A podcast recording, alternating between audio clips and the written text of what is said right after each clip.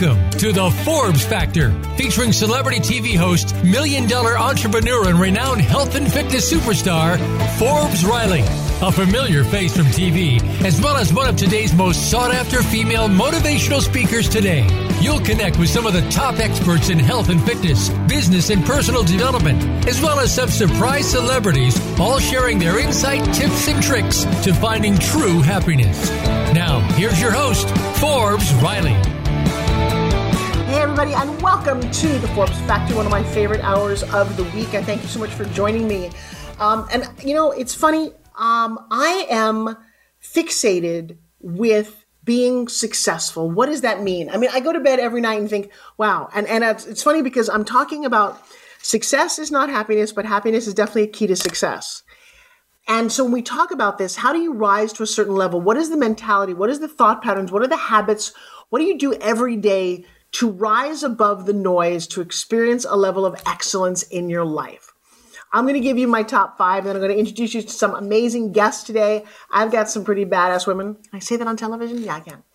Um, so the five things that I think about every day when I wake up is well, one, before I go to bed, I make a list of the things I'm thinking of. I have to brain dump what's in my mind. Otherwise, I find that I can't sleep. And maybe you're like me but I have discovered through hypnotism and a lot of mental work that if I release all that on a piece of paper, think about what I'm doing tomorrow, and then literally relax, take a breath, say I'm going to sleep, which is part of my hypnotist training, count backwards from 10. You know, I can now go to sleep in about 15 seconds.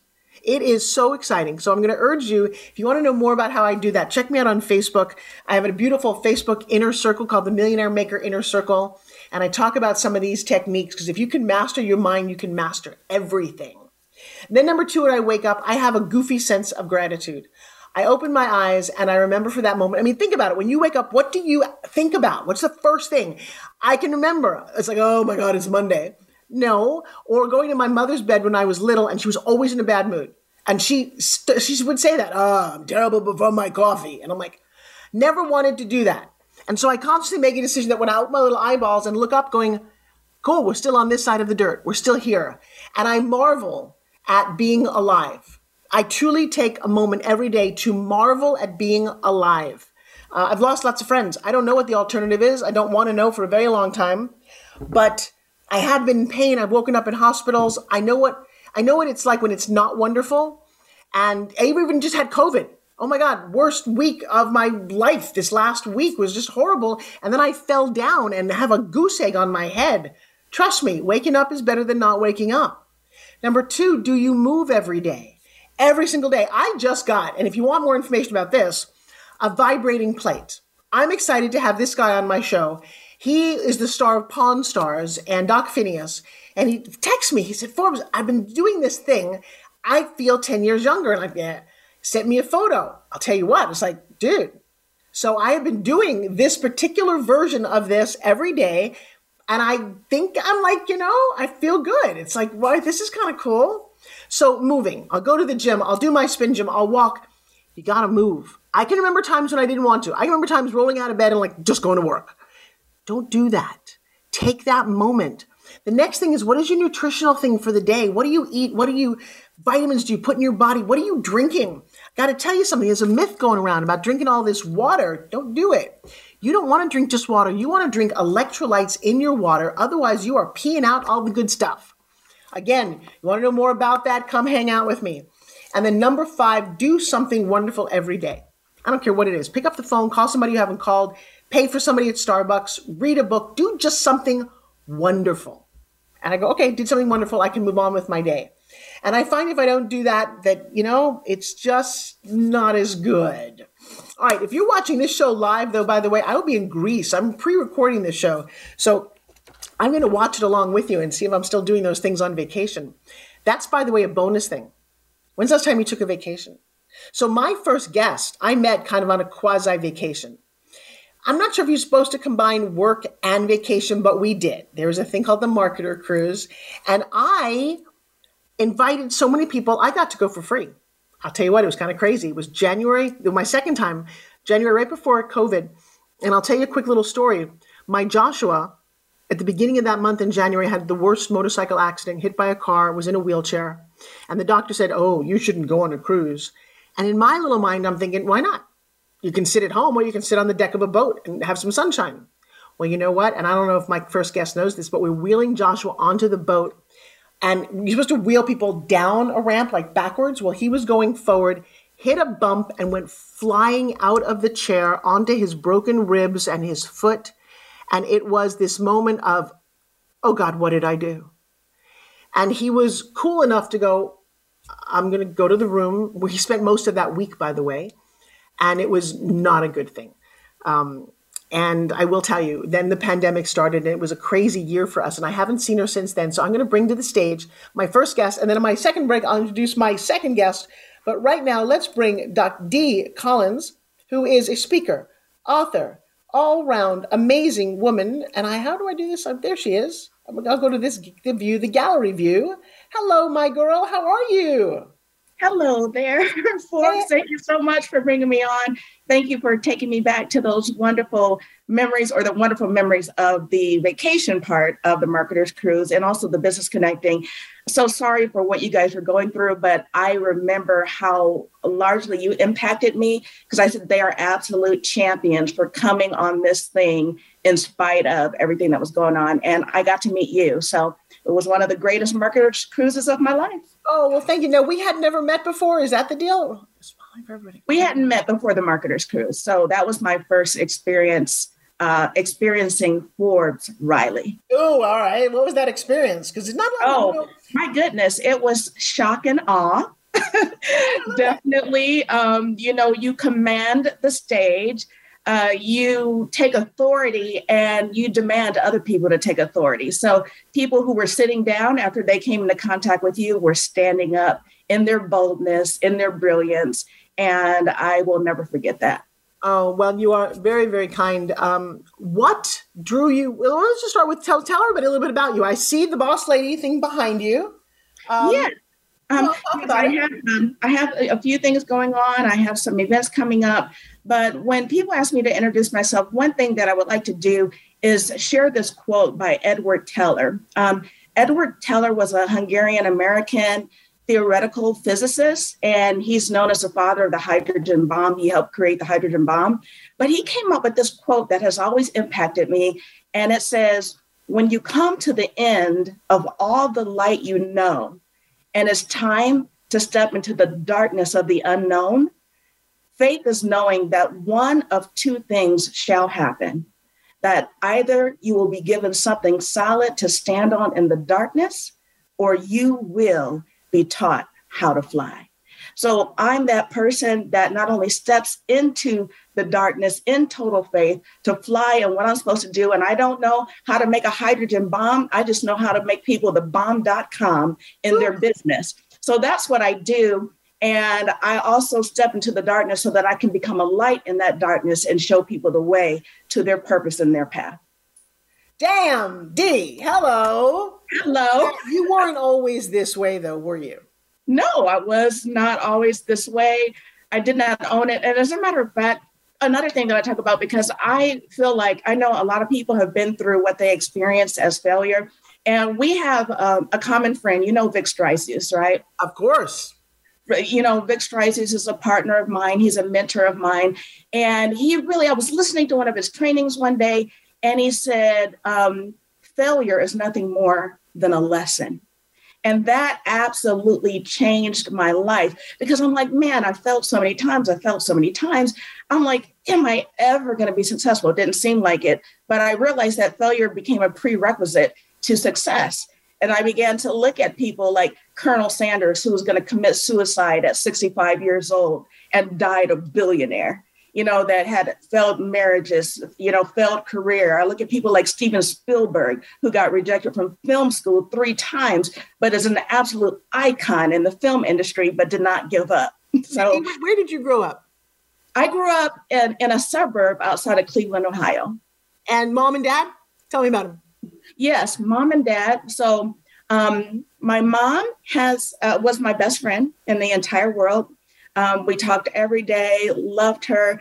And she passed away back in 2009 from pancreatic cancer. She was always my number one fan. And I loved her so much that um, when she died, I didn't know how to live. Like literally, I got up every day saying, I just don't even know what to do without her. But at that time, you know, from the time I was a little girl, I would go down into the basement in that Ohio home and I would make books. I, I created a publishing company as a little girl. And so I would sit at my dad's big steel desk and you know, draw on paper and staple it and together and everything. And my mom was like, Oh, this is wonderful. But as I grew up, she was like, You should publish, you should publish. And I always told her, I will, I will. And I never did. And then all of a sudden, she got diagnosed with pancreatic cancer, stage four, was gone six months later. My first publishing project was her obituary. Oh, and wow. then I published an article online I thought nobody would read uh, was the um, pancreatic cancer from diagnosis to death, the diary of a cancer patient's daughter. Put my phone number in the article, didn't know 30,000 people were going to read this article. And then I started getting phone calls from all over the world, from the UK, from the West Indies, from all across the United States, just people saying, You inspired me. So that's when I realized uh, procrastination is a thief of dreams but I'm not going to let it rob me anymore. So I began to take immediate action and I went on to uh, publish more books and ended up being three time number one Amazon bestseller, which is great for the people listening because it's not that so much that I achieved it, but that because I have and because I've gone through the path, I can help other people do the same.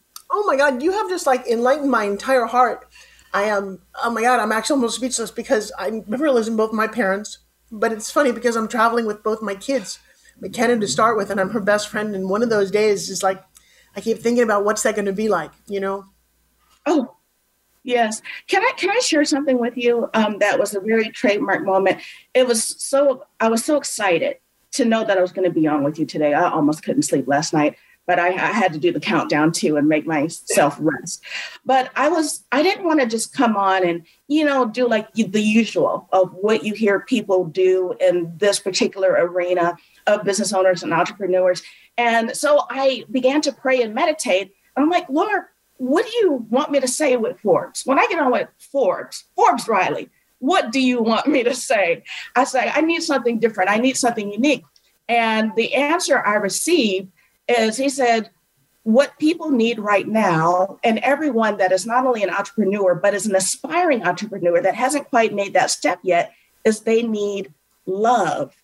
And what I want them to do is I want them to be loved. And love stands for living our vision every day. Oh, baby girl, you're a girl after my own heart. I've redefined every word there is, except I didn't do that one. That's interesting. Mm-hmm. I, I, redefined the word diet to be decisions I eat today.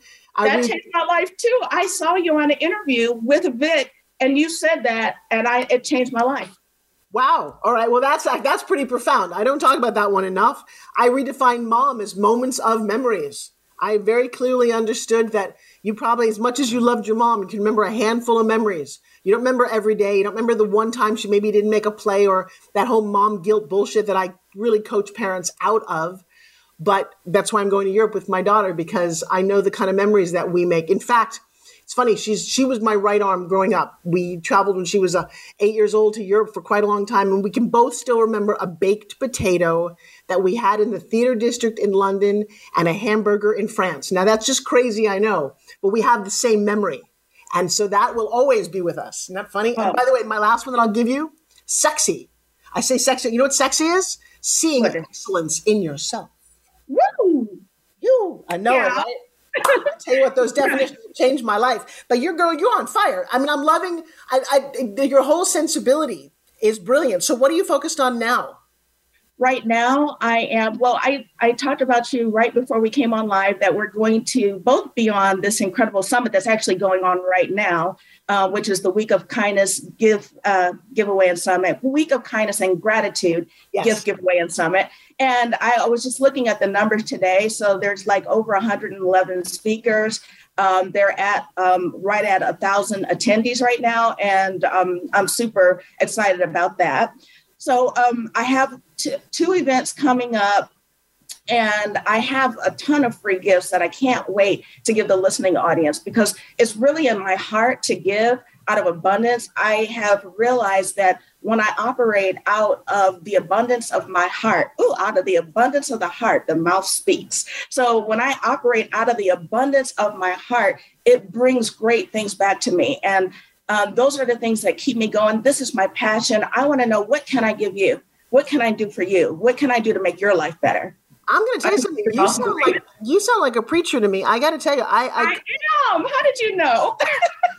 because very rarely do I want to listen to somebody as much as I want to listen to you right now. I'll tell you, what, we are three minutes from my first break here on the show, and I want you to meet my next guest. In fact, if you're willing to stick around, I'd love to interview her and then have a little panel discussion because she's pretty amazing, um, and you're going to be blown away by her story.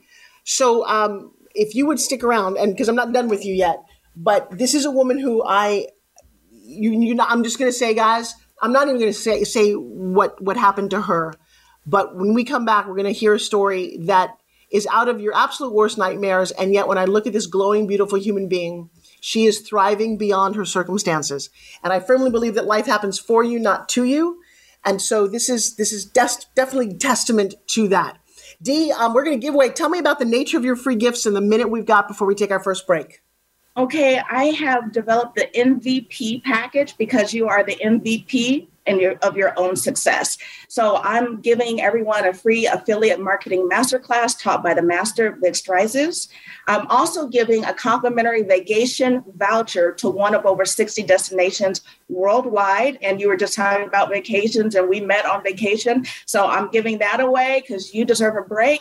And the last thing is going to be free tickets to my three day event coming up August 20th through the 22nd, which is Boss Lady Live, the ultimate business building boot camp.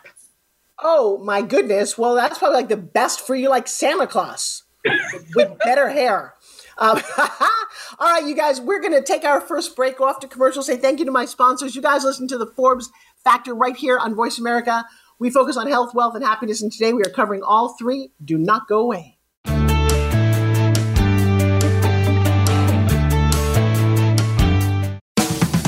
If you hate going to the gym, but want to shed that extra weight, finally get a flat stomach and tight toned arms, we have the most unique solution. And get this, it's fun and takes less than five minutes, two times a day. Developed by Fitness Hall of Fame inductee and TV health expert Forbes Riley. The Spin Gym is the most compact, low impact, resistance exercise ever developed. This simple handheld device provides the most unique fat burning, metabolic boosting workout suitable for all fitness levels. You've seen it on TV and in print with more than 2 million sold. What are you waiting for? Get your Forbes Riley Spin Gym at buyspingym.com. Order now and discover how easy and fun it can be to get in the very best shape of your life in just five minutes. Guaranteed. There's never been another product like the Forbes Riley Spin Gym. So try it risk free for 30 days. Visit buyspingym.com today.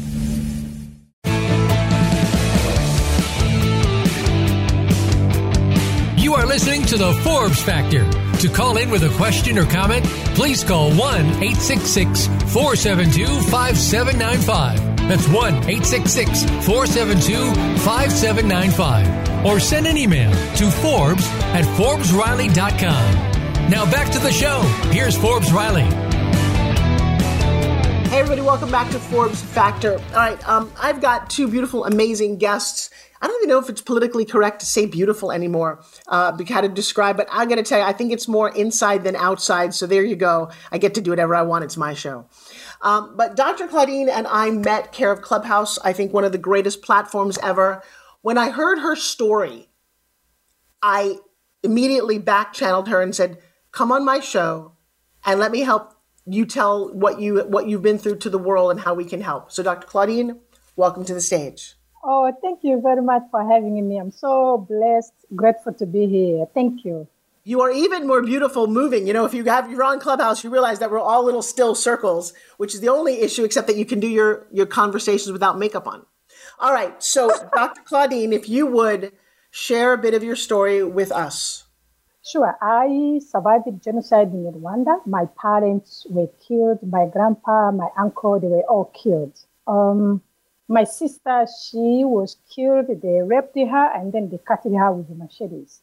after surviving genocide, I was wondering if I would seek revenge or forgive. So I chose the path to forgive because forgiveness helped me to move forward. And then I knew before that forgiveness is an amazing tool we can use to heal ourselves. Forgiveness is not for the person I forgive, it's for me. It's a gift I can give to myself. So um, I dreamed to come to America. Was my dream. I prayed to God. I said, Lord, if you bring me to America, I will fulfill my promise, my heart desire of helping orphans because during the genocide, I was a teenager. I vowed to God I was jumping over the body of the people, thinking that I was going to be next one to be killed. So I vowed to God. I said, Lord, if you protect my life and I survive, I will help orphans. God protected me. So dreaming to come to America, praying to God, asking God to bring me here so I can fulfill my heart desire. God did it. I was chosen between 600 applications in the world to come to America from Rwanda, Kigali to New York City, Big Apple. I was so happy to be here. So God helped me to come, and then immediately I established my charity called Why Do I Exist? Well, so let, wait, let's stop for one second. So one of the reasons I wanted you on is I would like everyone here in America who uses this sport of complaining about our government, our whatever you want to complain about, and I want to say how blessed and lucky you are. And I think your story reminds us that those of us who are born here, you know, I am Ukrainian by birth. My grandparents are Ukrainian and escaped many, many years ago. And nobody knew where Kiev and Odessa were. No, I didn't even really talk about it because nobody knew. And now as I watch the news, I my heart is shattering because of all the people who have all of their dreams completely gone. I mean, families and uh, just their lives ripped apart. I want to go back and I really want to impress upon everybody watching what you witnessed, what you lived through. And, you know, I guess for me, some days it's very challenging. I'll look at a news picture and I'll go to the grocery store and I have a hard time realizing that these two worlds are existing right now in the same planet, not in a different universe. We're not in World War II. We're in 2022, and families are, are displaced and, and being bombed by soldiers and killed and shot. It's like, all right. So you tell me about life in Rwanda before this happened. What was your life like growing up? I had a joyful life. I full of joy. I loved my mom. I liked the fact Dee Collins, she said that her mother was her best friend. I was like, me too. I loved my mom. My mom, she believed in me. She always telling other women. I remember when I was like five years old, she told other women who saw me mm, mm, mm, dancing, singing, jumping. They told my mom, you should beat, this your child. You should make her sit down. My mom told them, leave my daughter alone. I know my daughter, she's very smart. Even if I die, she will make a living. So I said, Mom, tell them. So I grew up believing that I can do anything because my mother, she was my support. She was everything for me. So now, I were you in were you in a town, in a village? Where where did you physically grow up? I got, I was born, grew up in the city, capital of Rwanda, Kigali. Okay. So I had a joyful, amazing uh, childhood life. And then I was number one in school. In elementary school, I, I beat the boys. I was the top.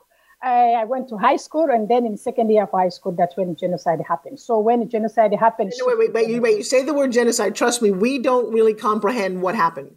So there was an overthrow of some sort. All of a sudden, soldiers showed up with guns. What happened? Yeah. So what happened? It took time. It didn't happen overnight. So government get involved to mobilize our neighbors, uh, Hutu to kill Tutsis. We are all the same. We speak one language. No, we have to. We have to. And I'm sorry. I, I make a living pitching. You just mentioned two tribes, and, and we don't realize the Tutsis. We don't trust me in this country. I lived in Kenya for a while, and and your your sound is a little bit muffled. So I just want to make sure that we hear.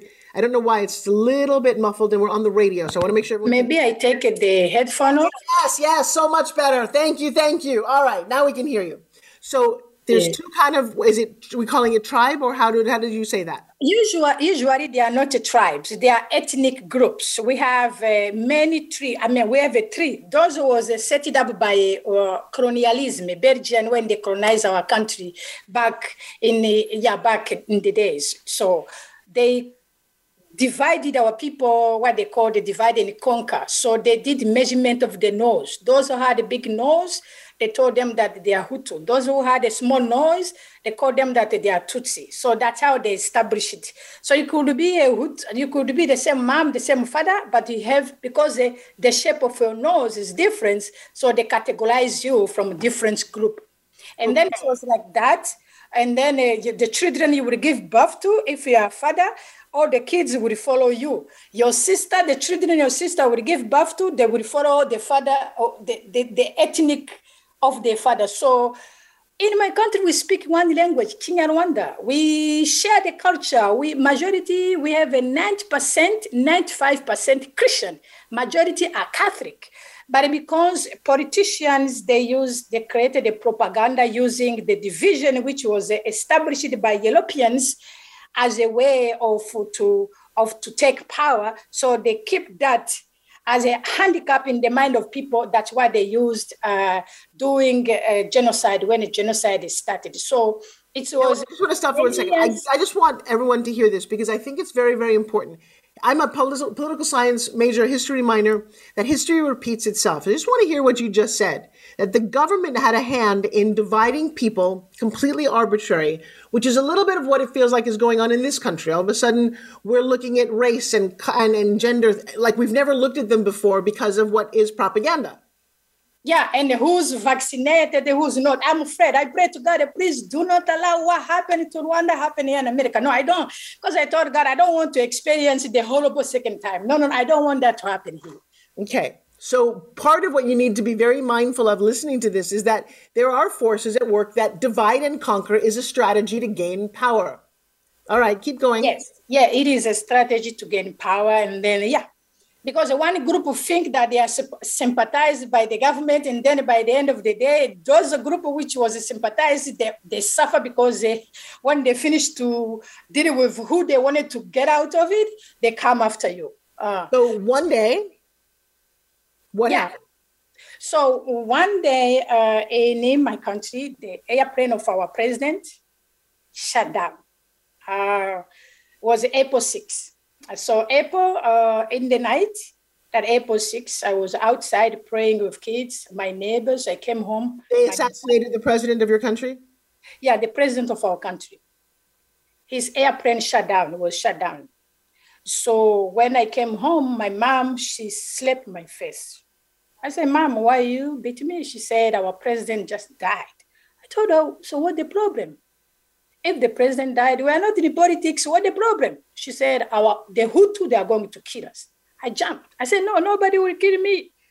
We are Hutu here because in the school, when I was in the elementary school, 90, 10 years old, our teacher told us that the Hutu are good people, the Tutsi are evil people, the people you cannot trust. I studied that in school. And then at that time, uh, when the teacher told us to raise our hands, I remember raising my hand among of the Hutu kids because uh, if the Hutu are good, that means we're supposed to be Hutu because uh, me and my mom and my family, we are good people. We take care of poor people, so we must. And we go to church, we must be among of the Hutu people. My teacher told me, no, you are Tutsi. She beat me. She raised my hand among of the Tutsi kids. I said, no, I'm not. So I went home I was upset, frustrated. I told my mom, I can't believe my teacher called me Tutsi because the Tutsi are evil people according to what our teacher told, told us in history. So I grew up with that thinking because that's what teacher, you know, when you are kids, you believe everything. I, trust me, I get it. That is exactly, that's, yes. All right. Now I'm with my mother in the night. She's telling me that the Hutu are going to kill us. I said, nobody will kill me because we are Hutu. She said, no, you don't know your history. The Hutu kid that you are Tutsi, you are not Hutu. I said, Mom, no, no, no, no, no, I can't be a Tutsi because the teacher told us that, that the evil people, I can't, I can't. So my mom told, told me that the Hutu killed us in 19 in 1952. They killed us in 1953. They killed us in 1962. They killed us in 1973. They killed us in 1972. This is another opportunity for them to kill us. So you have to go to hide. Now in my mind, it's too much. I'm like, should I believe what my mom is telling me or should I believe what my teacher told me? Because it's completely opposite information. So I said, you know what? I don't want to lose my mind. What I have to do, I reject what my mom is telling me. I reject what my teacher told me in school. What I know for sure, I was born here and I speak Kinyarwanda. That means at least I know that I'm a Rwandan because I was born here. So that's what I hold on to it. And then we went to hide. So the following morning, I saw soldiers, the bodyguard of the president. They came with machete, with uh, guns. Uh, how I recognize them by the uniform because they wear different different color of uniform. So they came, they had the list of people. So they called our neighbor. The first person who were killed our neighbor they said they said he was a Hutu, but in opposition. So the first people who were killed in the beginning of a genocide, genocide means when the government give power to the community, to the group of people to map out or to kill everybody uh, without even leaving anybody behind. So, so those uh, mm, bodyguard, they had a list of people to kill. I remember, I, I saw it. I remember we're outside, people were saying, talking to each other, do you know what happened last night? Our president airplane get shut down. They were talking, what is going to happen now? So many people had a afraid, they, were, they had a fear in their eyes, we could see. And then the soldier came. They say, who's Kanimba? This name, the guy's name is Kanimba. Who's Kanimba? I remember seeing Kanimba coming outside from his house, it's like it looks like he was having breakfast with his family. So he came wearing his short, closing his shirt. He said, I'm Kanimba. So soldier said, move. And then they shoot him. And we run. And we come back, Kanimba was gone, died. That was the first person I saw who get killed. And then after uh, they start to talk on the radio, you have to kill Tutsis everywhere they are. It's not only to kill Hutus, you kill all the Tutsis. So that's how they start to pick up machetes, they were mobilizing Hutus. They say, if you are good Hutu, you have to pick up machetes, kill every Tutsi. Doesn't matter if it's your relative or doesn't matter if it's your loved ones, kill every Tutsi to make sure that you kill all of them, kill even their mouse, kill even their dogs, kill even their pet, kill everything which belongs to Tutsi to make, to make sure that we kill them. So we had the ID. I was a little young to get an ID card. So they were looking if they, they see your face, they see the nose, which was established by Belgian, you get killed. So even uh, they showed the ID card, your, your ID card could show that you are Hutu, but if they see your face, they're like, no, no, no, no, no, we have to kill you. So that's how one day they pick me, they put machetes on my neck, they wanted to cut it. They said, she's so beautiful to be a Hutu, she's a Tutsi, because of her face. At that time, my mom, she had the ID card. She showed them, no, she's my daughter, she's not Tutsi. They say, no, they pushed my mother. They say, you just pretend to be her mom. She's a Tutsi, you just grab her somewhere, we have to kill her. And then uh, I never get a chance to ask my mom how she felt when they pushed her. So miracle happened, the first miracle that time. Usually when they pick you, everybody keep moving is not their business because uh, anybody who insists that they even know you, they pick them too. So they get, to, nobody wants to die on the behalf of somebody. So everybody move. So when they pick me, everybody, majority of people were together from city, from capital, moving to anywhere they were telling us because they were saying, everybody we have to move. We don't know where we are going. We're just running. They're like, run, run. Okay, stop. Okay, sit down. We're doing anything they were saying because if you do whatever they, if you do something opposite to what they were telling you, you get shot. So we're doing everything they were telling us without knowing where we're going. So usually when they pick you, everybody keep moving. So that time when they pick me, the massive of people stood by me. They said, no, she's a Hutu. You cannot kill her. We just come from from far away with her. You cannot kill her. My killer had the machetes on my neck. I was uh, in the Soko. They said, no, this little girl, I was very tall, very skinny. They said, no, this little girl, she's a Tutsi. We have to kill her. She's so beautiful to be a Hutu. She's a Tutsi girl. We have to kill her right now. And then uh, my savior, the people who was with me, they had gangs. So they were convinced that she may just be a, a Hutu who looks like a Tutsi because of them. No, I, I, I, we have we have two minutes before our, our next break, and I'm I'm captivated. I'm blown away by how much that humans can look at somebody and just go, "You are that. You must die." I can't even conceive of of that. Um, and so your mom and dad and your sister, they were killed. My mom and dad, they were killed. Uh, after when we arrived to the refugee camp, they were killed. So, yeah. How did my uncle, they were all killed. I just want to honor you and send some love to you uh, for what you experienced and what you saw, and that you need to keep sharing this story because the arbitrariness of you are A or you are B, if you're B, we have to kill you, blows my freaking mind.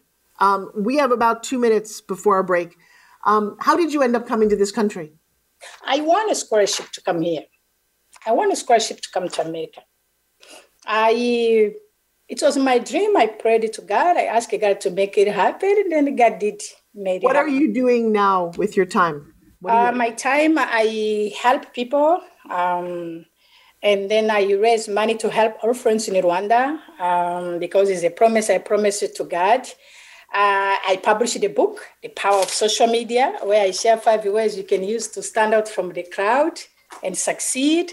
And then right now, I'm also writing another book, uh, Orphans Bank for the Orphans, because one of the vision I had was to create a financial institution to support uh, orphans. Uh, I, I hope that if you are listening to this story, that you send Dr. Claudine love, that you pray for anybody around the world who is suffering injustice at the hands of people for no reason at all. It just breaks my heart from from China to from Ukraine to Rwanda to everywhere in the world to right here in the United States. Um, we're going to be back after this break. Just take a moment and just remember how lucky you are, no matter what you're going through right now. I got to tell you, that's one of the most harrowing stories I've ever personally witnessed. I give you so much love and honor. Uh, you're listening to the Forbes Factor. We'll be right back after this break. Don't go away.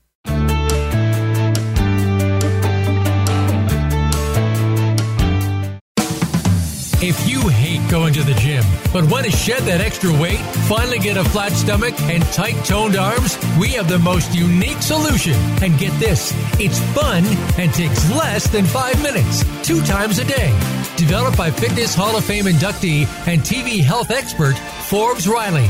The Spin Gym is the most compact, low impact, resistance exercise ever developed. This simple handheld device provides the most unique fat burning, metabolic boosting workout suitable for all fitness levels. You've seen it on TV and in print with more than 2 million sold. What are you waiting for? Get your Forbes Riley Spin Gym at buyspingym.com. Order now and discover how easy and fun it can be to get in the very best shape of your life in just five minutes. Guaranteed.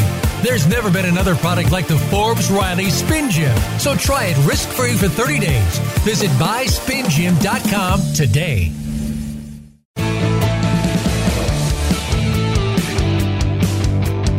You are listening to the Forbes Factor.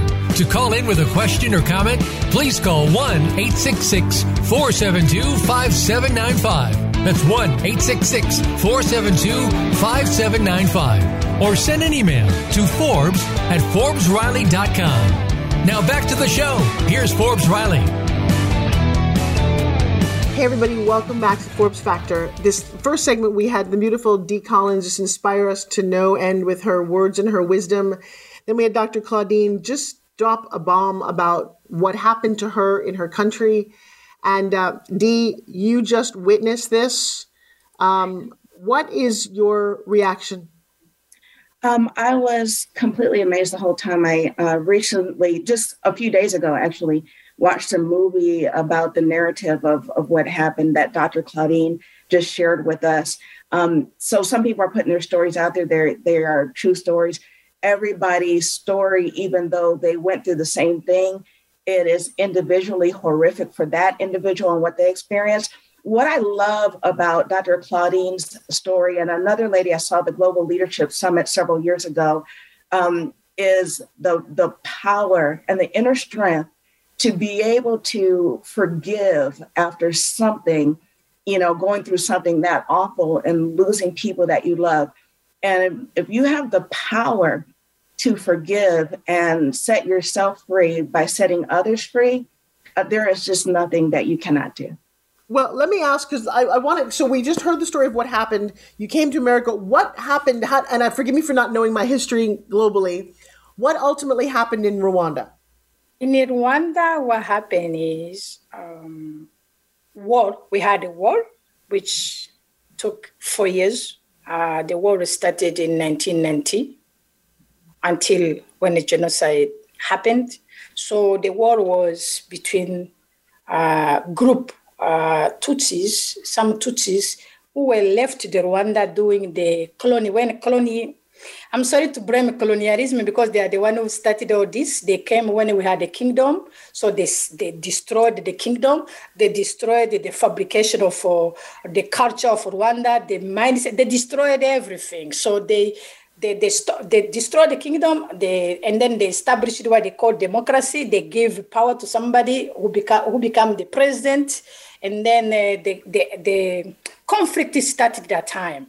So so so the conflict happened uh, in the mind of people people fight that during that time in 59 some tutsis some hutus took power because uh, we had a kingdom and the king was belongs to the tutsi before tutsi hutu was a social class was a rich a poor well, just, just bring me up to the histories because i want to get you know i have such limited time on my show where are we now in 2022 Oh, sorry, I took you no, back. No, that's okay. No, where I, we are now in 2022, uh, people are building. Uh, we still have uh, people have that mindset of Hutu and Tutsi divisions because uh, it's uh, it's inserted in their mind, in their thinking. They still see themselves. I remember 2007, one of my volunteer here in America he told me that uh, some of the uh, Rwandan community in Colorado, they refused to get involved in helping my charity because they went to my website. They said, she's a Tutsi. You oh cannot help Tutsi Oh my God. Wow. I was like, no. I survived the genocide. I promise it to God to help orphans. But I think, I, but I think it's so important. I think the bottom line for me, everyone listening to this, the way they decided one versus the other was the size of their nose. Yes, the face, how we're you talking, look like. We're talking, yeah. I don't know why humans do this to each other. And Dee, you know, I'm sure that you've experienced some of this in your own life. I've experienced a certain level of prejudice in my life, you know, based on your, your color of your skin, your ethnicity, your religion. It's, I don't know why we do this to each other. I don't know why the Chinese and the Japanese right next door cannot get along, while the Bosnians and the Serbians cannot. It doesn't make it. Humans just blow my mind. We could live in such a peaceful world. There's so much land and space and, and resources that why do we have to go to this? Dee, do you have any thoughts about that? It does not um, make sense to me. I, I cannot wrap my mind around it. And I think that it, it, it would just be awesome if we could recognize that there's one race, which is the human race and um, one of the things that I also want to say to Dr. Claudine and every other survivor of anything that you've gone through that you might be listening, I realized a long time ago that purpose is the reason why a thing exists. Like if, if you're a chair, uh, the reason why it exists is so we can sit down on you. Um, so um, purpose is the reason why a thing exists. So if you are living, if you are breathing, if you are talking, if you are existing, it means that you have purpose. And I believe that people like you, Forbes, people like you, Dr. Claudine, people like myself, and others who are listening, as we come together and help other people find out their purpose and the reality of what the importance of life truly is, and the life that we're supposed to be living, doing our part to work with each other, and again, love each other. You know, I, I want to love people into their purpose. If we can spread that message more, then I think we'll be able to um, cut out the hate one hateful person at a time until we're the human race. You're absolutely right. The purpose, uh, uh, the name of my organization is Why Do I Exist? I believe that before I came here, I was somewhere and then I'm here, this period I'm living here, what can I do to fulfill my existence and my calling before I die? Because we like it or not, we will pass away. So now when we know that that will happen, we can figure out the reason why we are here, the purpose. What is my purpose? Because I, I survived the genocide. So I don't have a, God to go to fight, to kill Tutsis, to kill Hutus, to kill anybody, even though when my mom was killed, I was full of hunger. I wanted to do something, but God helped me to take that anger out. Helping other people helped me to, to, to get that pain outside of my, my system. So I help Tutsis, I help Hutus, I help to, when my people, uh, when I talk to my people, I ask, I ask them, who do you who do you call yourself? Because I know this was established in their mind. Basically, when you ask anybody, even if you go to Kira, to somebody who killed the Tutsi, you ask Claudine, in my own world, okay, I was raised Jewish. And you know, there's a whole history and culture behind that. When I was 17 years old, I ended up in a beauty pageant because I needed a scholarship to college, and I ended up winning uh, the local and went to the national. And it was in 1977. And I guess congratulations. thank you. But there was a ma- it was great that I won, but it was one of the worst weeks of my life because I had never been in my community. We were Jews and Italians, and we all knew each other. It was not a big deal. I get there, and the middle of this country, y'all talking like this. Y'all have the funniest accent I ever heard. I'm like, what you talking about? I have an accent. I'm from New York. And they're all of a sudden like, do you have you ever seen grass? And I'm like, uh, yeah, I, I don't live in the city. I live on the beach in Long Island, and it was so narrow. And then they started saying things like, well, you know, you're Nasim for a Jew. Where your horns? How come all the Jews in my town are rich? And I'm like, I don't represent a people. I don't know what. You, I, and at 16, I had no idea why they would say those things. Why would they think those? It didn't make no sense to me. And that was my first experience of people just not wanting to understand that, like you said, Dee, freaking human race. Yes. Different sizes, shapes, colors, who cares? But I'll tell you what, I, I was so hurt and so confused that part of my life mission became this inclusion. And I raised a little boy through the Big Brother program who was as dark as both of you ladies. In fact, darker. Dexter was very, very black. And my mother had a, had a fit because when you're Jewish, you don't like people who are not Jewish. I'm like, don't you understand everyone hates Jews? What, what, what is with you guys? And so I've never seen life the way other people see it. And it's hurtful and it's, it's bizarre. And so now we're in 2022 and I don't know if you guys noticed, but I'm getting a sense that people are trying to separate us again. Claudine, do you feel that in this country?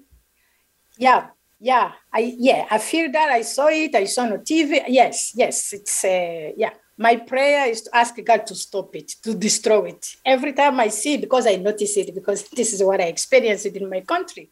Since when I was in elementary school to the genocide to high school when the genocide happened. So how about even how about even forget race? How about they're trying to take away Roe versus Wade? You're like, wait a second, is there a war on women going on right now? Do we not have freedom of choice? I mean, all of a sudden it became like I feel like we're at war, and that's one reason I wanted to talk to you because you went and you walked over dead bodies. It is not like it's somebody else on some other planet. And so, so Dee and Dr. Claudine, what do we do? Well, I'm a big, I'm a firm believer of um, the expression be the change.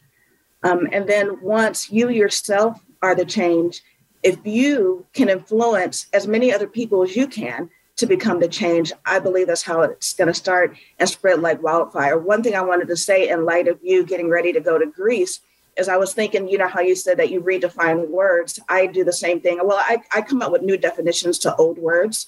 So one of the words I have done this with is purpose, and I split it into the words per and the word pose, like uh, like your posture, your position, like when you pose for a picture.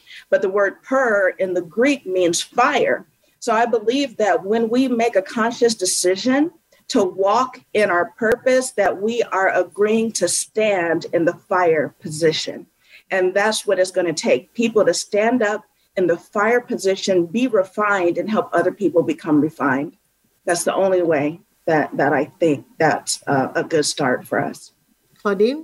Yeah, thank you. The beauty of America is the fact that people have the power to speak up. Uh, it's not like a, in my country where you have to say what government tell you to do to say. So uh, the, if uh, American people can use that and then uh, do not be afraid to speak up, uh, despite uh, who's, who you support, which party you belong to, you're green, you're, whatever you belong to. When you speak on behalf of a human race, humankind, it's powerful because whatever would affect the other person will affect you indirectly. And then there is a proverb in my language. They said, uh, "In when you are, when you have you have a, a a, a, wife when you when you have two wives for one man if you see another wife getting beaten, take the stick, throw it away because the stick may be returned to beat you. Don't be happy because they are beating another wife because they may come beat you. So America, American people, the, the one of the reasons why I loved to come to America was the self-esteem, confidence. So please use that. Use your self-esteem and confidence. Speak up. Speak up. Stop anything you see. Don't wait for the leadership to speak. You have the power because the beauty of America, you vote for your leaders. It's not like in Africa, people take power uh, with coup. All right, so we are coming down. We've got three and a half minutes left. Dee, your message to the world, what would it be? Um, vision. We need a vision to be able to fulfill our mission. So, just like uh, I remember that Helen Keller was being interviewed, and she was asked what could be worse than being deaf and blind.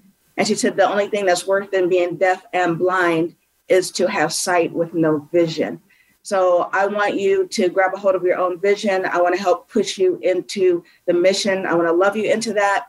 And uh, I just want to let you know that I'm thankful for every single one of you. I'm grateful. Thank you, Forbes, for having and me. You have just turned out to be the most delightful woman I've met in such a long time. You. I really just, I love your heart. Uh, and I wish we had more time. It's amazing how fast this all goes. But I think today's today's show is very, very blessed and it's an important show. Miss Claudine, a, mis- a message to the world be you be yourself because you know what is right you know what is wrong inside of you inside of your heart you know don't take action because you want to look good according to what you see outside take action based to what you feel inside of your heart because god lives in you and then you are able you are enough your voice matter claudine will you say something to miss Dee how did she show up for you today Dee Bobby, don't make me cry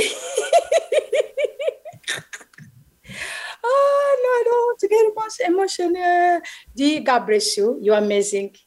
Uh, I'm sorry for your loss. I love your mom, even though I never met her in person, but I meet you. Uh, I can see the beauty, the amazing, true, uh, true you, amazing of your mother. When you were sharing your story, I said I have to invite you. I'm organizing event in September to honor my mom. So I was saying that I will invite you to come to speak and then to yeah to honor um, my mother.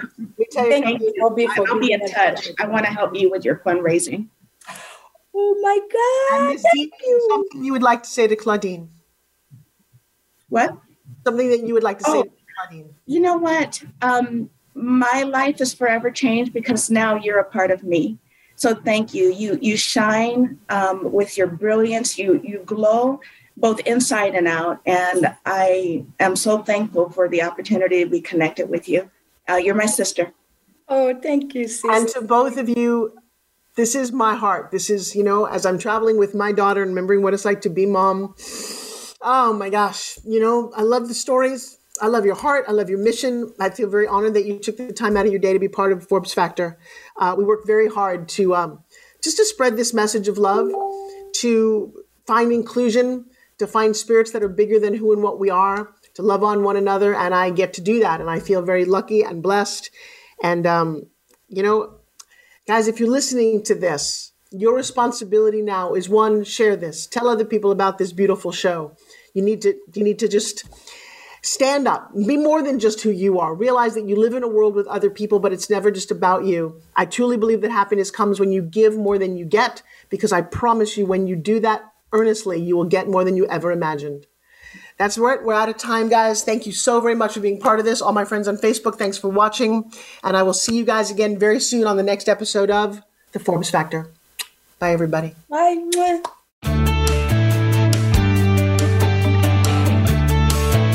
Thank you for making the Forbes Factor an important part of your week. Be sure to join Forbes Riley again next Wednesday at 2 p.m. Eastern Time and 11 a.m. Pacific Time on the Voice America Influencers Channel. We'll see you again soon.